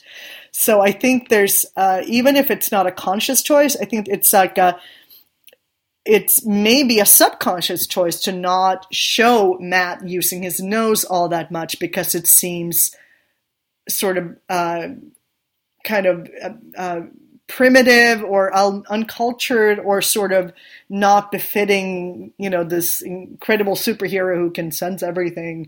Um, I think that's such an yeah. insane way as well to look at the sense of smell in terms of like in in, in a, uh, from a, a modern day aspect. Yeah. It seeing as the amount of money that's spent on lotions Yeah, and yeah, potions and perfumes and celebrity perfume and all this. It's and it, you know, memory is the is the the the sense is most tied to memory. Uh, uh, sorry, smell is the sense that's most tied tied to memory. So it maybe is very tied to the Yeah. subconscious, but I I don't know. yeah, It, I don't. it would just make yeah. more sense for me. I, I, I think as well, I, you're right that it's something that doesn't get brought up in the comics that much, um, or has not been done that well. And I would, I kind of wish that they would approach it in the comics or visualize it because you can visualize that in the Mhm. comics because um, looking at a comparison in Yeah. the excellent issue of of uh, Matt Fraction and David Yeah. Hawkeye, Yeah, which I don't know if you read, but there was an issue which was almost completely from the point of view of a dog. you're right. Yeah, And yeah, The dog Pizza obviously dog. can't go ruff, ruff, ruff, I smell whatever. yeah, But when he encounters different characters, it shows his experience of the characters by just having pictures almost of him putting together this picture of a person through the smells yeah. of that person because obviously it's a dog and relies a lot on scent. So it, it is something that can be visualized, and I just wish they use it a bit more in the comics. Yeah. Yeah, I do too. It, yeah, it's just mm, so much more that could be done with the character, and I think that's it's always going to be my. I'm always going to have a little bit of frustration tied to that because, like, oh, I could be doing this differently. I could be doing that. Yeah. So I'm. I'm I always, sometimes wish as well they would Yeah. they would really do an issue of Daredevil that I mean that that, that run of Hawkeye is amazing. Yeah, I love it too. who hasn't read it it's yeah. incredible. yeah. And they have an issue. They do the the one from the point of view of Pizza Dog, but they have an issue as well very late on in the game where um, Clint Barton has has um, lost his hearing, Yeah. and they have a, an issue that's almost entirely in um, American Sign Yeah. Language, Which um, I. which is incredible. Yeah. And I'd love for them to do something like that Yeah. for Daredevil. Yeah. I don't know how they would do it yeah. but really explore that Yeah. and see how you can present that lack of vision in a visual Yeah. format. Yeah. I would love that. Yeah, and I would too, and, and it would be interesting to also sort of, yeah, present it as a, um, I mean, this would really be experimental, but like sort of a, a day in the life of Matt Murdock, and like yeah, actually highlight all the information he's missing, because I mean, this is like a, the, the constant thing where it's like, no, he can see better than all of us. I'm like, it, it's just, it just doesn't make it's, and people are so, and I think this has to do with people don't really understand what it is we use our different senses for because we always Yeah. and this is true of everyone regardless of how many senses you actually have your own world is going to be a whole um, it's Yeah. going to be experienced as a whole and we're not always conscious of through which channel did I get that particular piece of information? Which is, I think, why it's so easy to just not think about, okay, what is it specifically um, that you use your eyes for that you need to use your eyes for and could not be covered by something else? Like, because a lot of things um, can be, and I mean, um, th- there is. Um, um, speaking of like sort of human echolocation, of course, we, we tend to think of this as sort of like, oh, people go around and make clicking noises, but it, it's not like that for everybody. There have been through, throughout history, more or less like you know blind prodigies that have existed in modern times that are pretty well documented. That uh, there's this Indian uh, Indian writer, I think, is still alive actually, um, who became blind at a young age, and he himself talks about how he was sent to a blind school and they were going to do like um, um, like a little maze or something or um, um, uh, like an obstacle course where they were mm-hmm. just going to you know learn echoes. And he said this was a piece of cake for me. Like i never would have walked into any of those obstacles. I didn't even have to concentrate. It was just obvious like he could just you know sense stuff he didn't have to even do any clicking noises or anything. He just had this like really uncanny ability to sense things. Um, so which of course is my way of saying that yeah. detecting obstacles is one of those things that yes it is you know by a stretch and very unusual and you know kind of extreme. And of course daredevil has more of this because he's a supernatural fictional character. But it is something that in theory you can do through another, another sense whereas there are certain other things that no you cannot do that through any of the other known senses uh, yeah. such as detecting light, uh, the, you know, detecting light signals or uh, something from a from a screen or something or something that's written, something that's two dimensional, something. yeah, exactly. Color, anything that no relies matter what on. some of the issues say, you know, I can tell the difference by feeling the fabrics. No, no, you can't. yeah, they pretty much done. Yeah, I'm glad they did away with that. But I mean, it's, it's like people have a, a sense of like we think of like, oh, our eyes is what we use to avoid walking into obstacles. It's also what we use to read a computer screen, and then we think it's all the same. And then we people tend to not uh, distinguish between the things that okay, this could this ability could be replaced by a different sense. This ability could not be replaced by a different sense, but because both of those are things that normal or average people do with their eyes, it's it, I think it, it's actually genuinely not that easy to to dissect unless you spent a lot of time thinking about it. I've spent mm-hmm. a lot of time thinking about it. it's the same thing with like visual memory. You know, yeah, that's yeah. the whole thing that if someone has been blind since birth and they suddenly regain their sight, they are not going to know what, yeah, what anything no. is. They're not going to know what perspective is. They're not going to know what depth is. They're not going to. They might look at a round object and not have any idea of what it actually is because right. they have no concept of round yeah. as a, a, visual concept. They only have it as a um, a tactile concept. Yeah. It's the same thing. We use it for so much. It's not just to avoid objects. It's to uh, know what objects are made of. Yeah. Like we can look at them visually. We can judge how how the mass of an object. Um, just like so many different things that you can't do with another sense. Right. Unless, well, I mean, mass of an object unless you're picking it up. You know. Um, so yeah, I, I, I would love for them to do an issue like like you said, like a day in the life, and just really explore it. And I mean, what a challenge that would be for a writer and an artist. Yeah. Like if that was me, hey Marvel, if I was drawing for you, um, like that would be something I'd get really yeah. excited about because what a challenge to do, yeah. you know, yeah, to do an issue, and it would. Really, you and I, I should do an issue like that. The character across. I could write it, you draw it and we collaborate. Yay! There we Let's go. do that. Yeah. Marvel, we're coming for you. Yeah, no, it's it, yeah, we do it as a it's a fan project. Uh, but anyway, I guess we should maybe start uh, to run things off, and then we got off on this tangent here. But that's fine. Yes. That's what we do. Um, we we talk dead we talk dirty Daredevil stuff when we get together. So. Yeah. Uh, let's see. I was gonna mention just one thing. So with Elektra, like, are yeah. you what are your thoughts about the character being in the series? I'll just ask you quickly because I've spoken a bit about mm-hmm. this on, on on my podcast. In that, in terms of both the characters of Elektra and the Punisher, and we're we're actually in a, a, couple of weeks going to do a, a, sort of mini episode where we're going to talk very quickly about the Elektra movie. Yeah. The three Punisher movies that have already been out, and the Punisher short uh, called Dirty Laundry that was released as a fan film. Um, but none of them were big successes, the films. Yeah um, part of the reason I think is because I don't think the two characters work so well as protagonists of their own yeah. story. Mm-hmm. I think they work great as in relation to other characters. Yeah. I th- like I love. Uh, there's been some great Punisher stories, mm-hmm. but I, I have never really been interested in just reading about him as a character. Yeah. I think he works great as like a mirror to certain mm-hmm. other characters. Yeah. For instance, Daredevil. you know, because he Yeah. almost is like the, the flip side of, of Matt. So I think he works great in that, and I think he's a great character, the Punisher. But I don't see him as his own.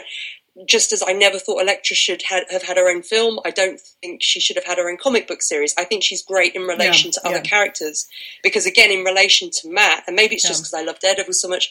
In relation to Matt, she is almost as well what he could have turned out to be Exactly. because she was another prodigy of, Yeah. of um, Stick, but she went down this like the path of the hand. You know, Yeah. like Yeah. it's. They're- it- it's they're- yeah. I, I don't think of either of them working on their own. So I'm glad that they're in a series that is a Daredevil Mm-hmm. series. I'm I'm a bit mm, about the rumblings that there might be Yeah. a series. I don't see. I, I think the actor could carry it off for sure. I have faith in the writers, but Yeah. I just am a bit like. ugh. I don't know how you would make it an interesting arc. Like, are you going to have him turn good at the end and go, "I'm never going to shoot anyone again"? You know. um, so I just wondered. Frank Castle, born about- again, in that other sense of the word. Yeah. Exactly. I just want, wanted to ask you quickly what your thoughts were on these two characters being in the in the series. Um, I've always been very. Um, actually, I'm, I'm more okay with uh, the Punisher than than Elektra. I mean, it's just like you know, right off the bat.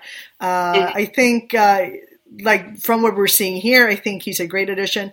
With Elektra, I was uh, very relieved when I heard that they had cast um, Elodie Yung, or however you pronounce it. Uh, it's Elodie yeah, or Elodie? yeah yeah. uh, in in the part. Not that I actually I didn't really know much of her work before then, but it was like I saw her and I'm like, okay, she looks like She looks Greek as opposed to Jennifer Garner and Yeah. her weird green contact lenses.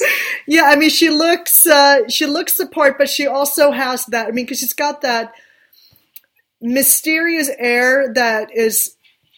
Because what's so difficult about Elektra for, for me, it's always been difficult about Elektra is that to to understand that she is the same like when she's introduced in the Frank Miller run, and she's introduced as this sweet girl who turned bad when her father died, and she turned to a life of pain and violence and yada yada.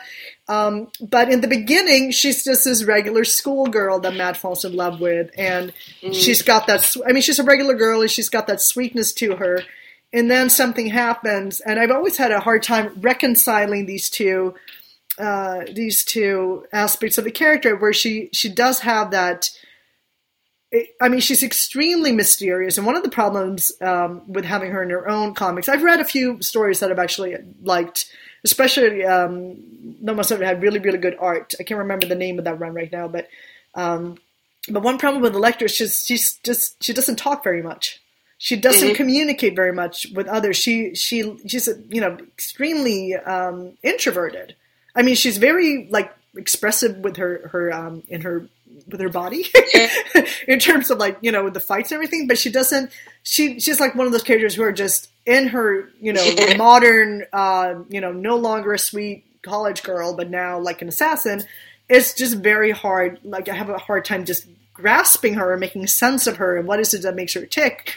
Does she? What are her feelings deep down? Does she have feelings deep down? And and I think it's it's been from what from the stories that she's been in that I've read, I she's just very hard to get a handle on. Like I can't really grasp her.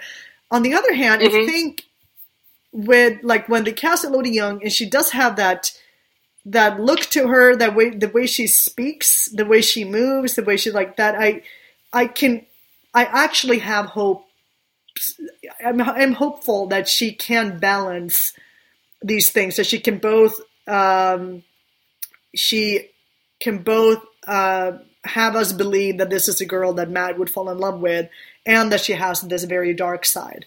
Um, so I'm hopeful. It's like I'm looking forward to it. I, I hope it's, yeah. Sorry to interrupt you. I just wanted to, to mention one thing. I think we've got a bit of a delay now, but um, so I'll, I'll mention it quickly. like, she, she- like even from this one shot we get of her with all the jewelry and everything, the way she's sitting, hmm she seems very elegant and Yeah. poised, and she almost she seems like a rich girl, Yeah. like she's come from a privilege, which I never got in a Devil movie from Jennifer Garner. Yeah. um, which which I like. I like that she's almost like because again it puts her as the opposite of Karen in the show because Yeah. Karen is is the complete opposite of that. But um, Elektra has this real poise and grace in the way she's sitting, and, and like looks like she comes from money, and I Yeah. like that as a as again as a as the as opposed to the girl next door that Karen has, which is kind of what Jennifer Garner kind of had in the movie, even though they obviously wanted her to be this rich guy's daughter, Yeah. this rich billionaire's daughter, which I never bought into. So I just wanted to mention that as well. Yeah. I mean, she does come from. Uh, I mean, in the in the comic, I mean, she's the daughter of an ambassador, so she, hmm which doesn't necessarily mean that she's got you know a vast fortune, but it does mean that she's got maybe a certain amount of sophistication, has maybe traveled extensively, you Yeah. know, has that kind of cosmopolitan lifestyle. Um, yeah, Yeah, I can see her kind of carrying carrying that off. Yeah. But I'm excited to see her in it, but I do kind of hope that she's not in a ton of episodes. And that's Yeah. nothing against the actress, but I don't want her character to overshadow everything else going Yeah. on. yeah, Um, I would like her to be a minor antagonist in the show, not a, a co-antagonist with the Punisher. yeah. No, I, agree, and I think that's actually uh, is probably going to be the case. I don't. Yeah. um, is what I would guess. And I think she might also be because Stick is going to be in a few episodes, and that's going to be she's going to be in the same episodes and maybe a few more. But um, uh, but we'll we'll see. I mean, I think um, I think there's going to be um, more room to tell stories uh, probably and. And just you know to just devote to just the telling like the, the the plot and everything because of course in the first season you have to set everything up. Now you do have everything up and running. You already know who Mhm. these characters are. You can just sort of like hit the ground running Mhm. and go with it, um, which I think gives us a little more um, uh, more time to just devote to uh, to just the telling of these stories that are set in this universe. And I, I think. Um, no, I think they can do something good with it. Like I've never, I mean, of course, I, I named one of my cats after Elektra, so so it, it's uh, you know it's nothing against the character as such. It's just that I think she has a challenge to work with, and it's a challenge to make her work within a story and have her make sense um, to viewers. But I think if, if anyone can pull it off, and make her a real person because Yeah. You know we need her to be a real person Right. and not a a comic book character like not meaning that as an offensive term Yeah, but not as a two-dimensional comic book character running around in this show where they're really trying to make these these characters real people and grounded and Yeah. believable. Yeah, that's going to be the hardest thing i think i would have thought for doing the character is to make her into a real person. Yeah, But we shall see. I have I've got trust in the, the writers and the team, so yeah. they've not done us wrong yet. So you Yeah. know, we'll see. Well said, and I think maybe that's um, that should be the end of this. Um, And maybe we'll find out more about her in the next trailer next week. Right, which we'll be back to discuss. so we'll devote much more time to Elektra uh, next week then. Um, but, um, well, thank you so much, Claire, for agreeing I to do don't think this anyone collaboration. has ever talked so much about a two and a half minute. just under two and a Yeah. half minute trailer Yeah, than us. yeah. Yeah, that's, uh, I, I'm okay with that. Absolutely. yeah, I think we've been going for one hour and 45 minutes now. so yeah. it's crazy. Oh, well. So thanks so much for for um, for doing this as well. It's um, it's been really cool to like go in depth on the trailer, and um, it's cool as well to always like team up with other pod- podcasts. I love Yeah. doing that, and um, particularly like um, having your and and and Kuljit's involvement. Um, Koljit from manwithoutfear.com in uh, when we were covering season one was really cool because Yeah. you guys really are the king and queen of Daredevil on the internet. Aw. So um, you know, so we love you guys, and we'll be giving you guys, um, I think, a lot of shout outs again when we do So, every anytime there's a question I can't answer, I'll be like, you need to talk to these guys. so, yeah. So, um, well, that's it for now uh, for us. Um, and um, I guess we'll just do a bye, everybody. Bye. See you next week. bye.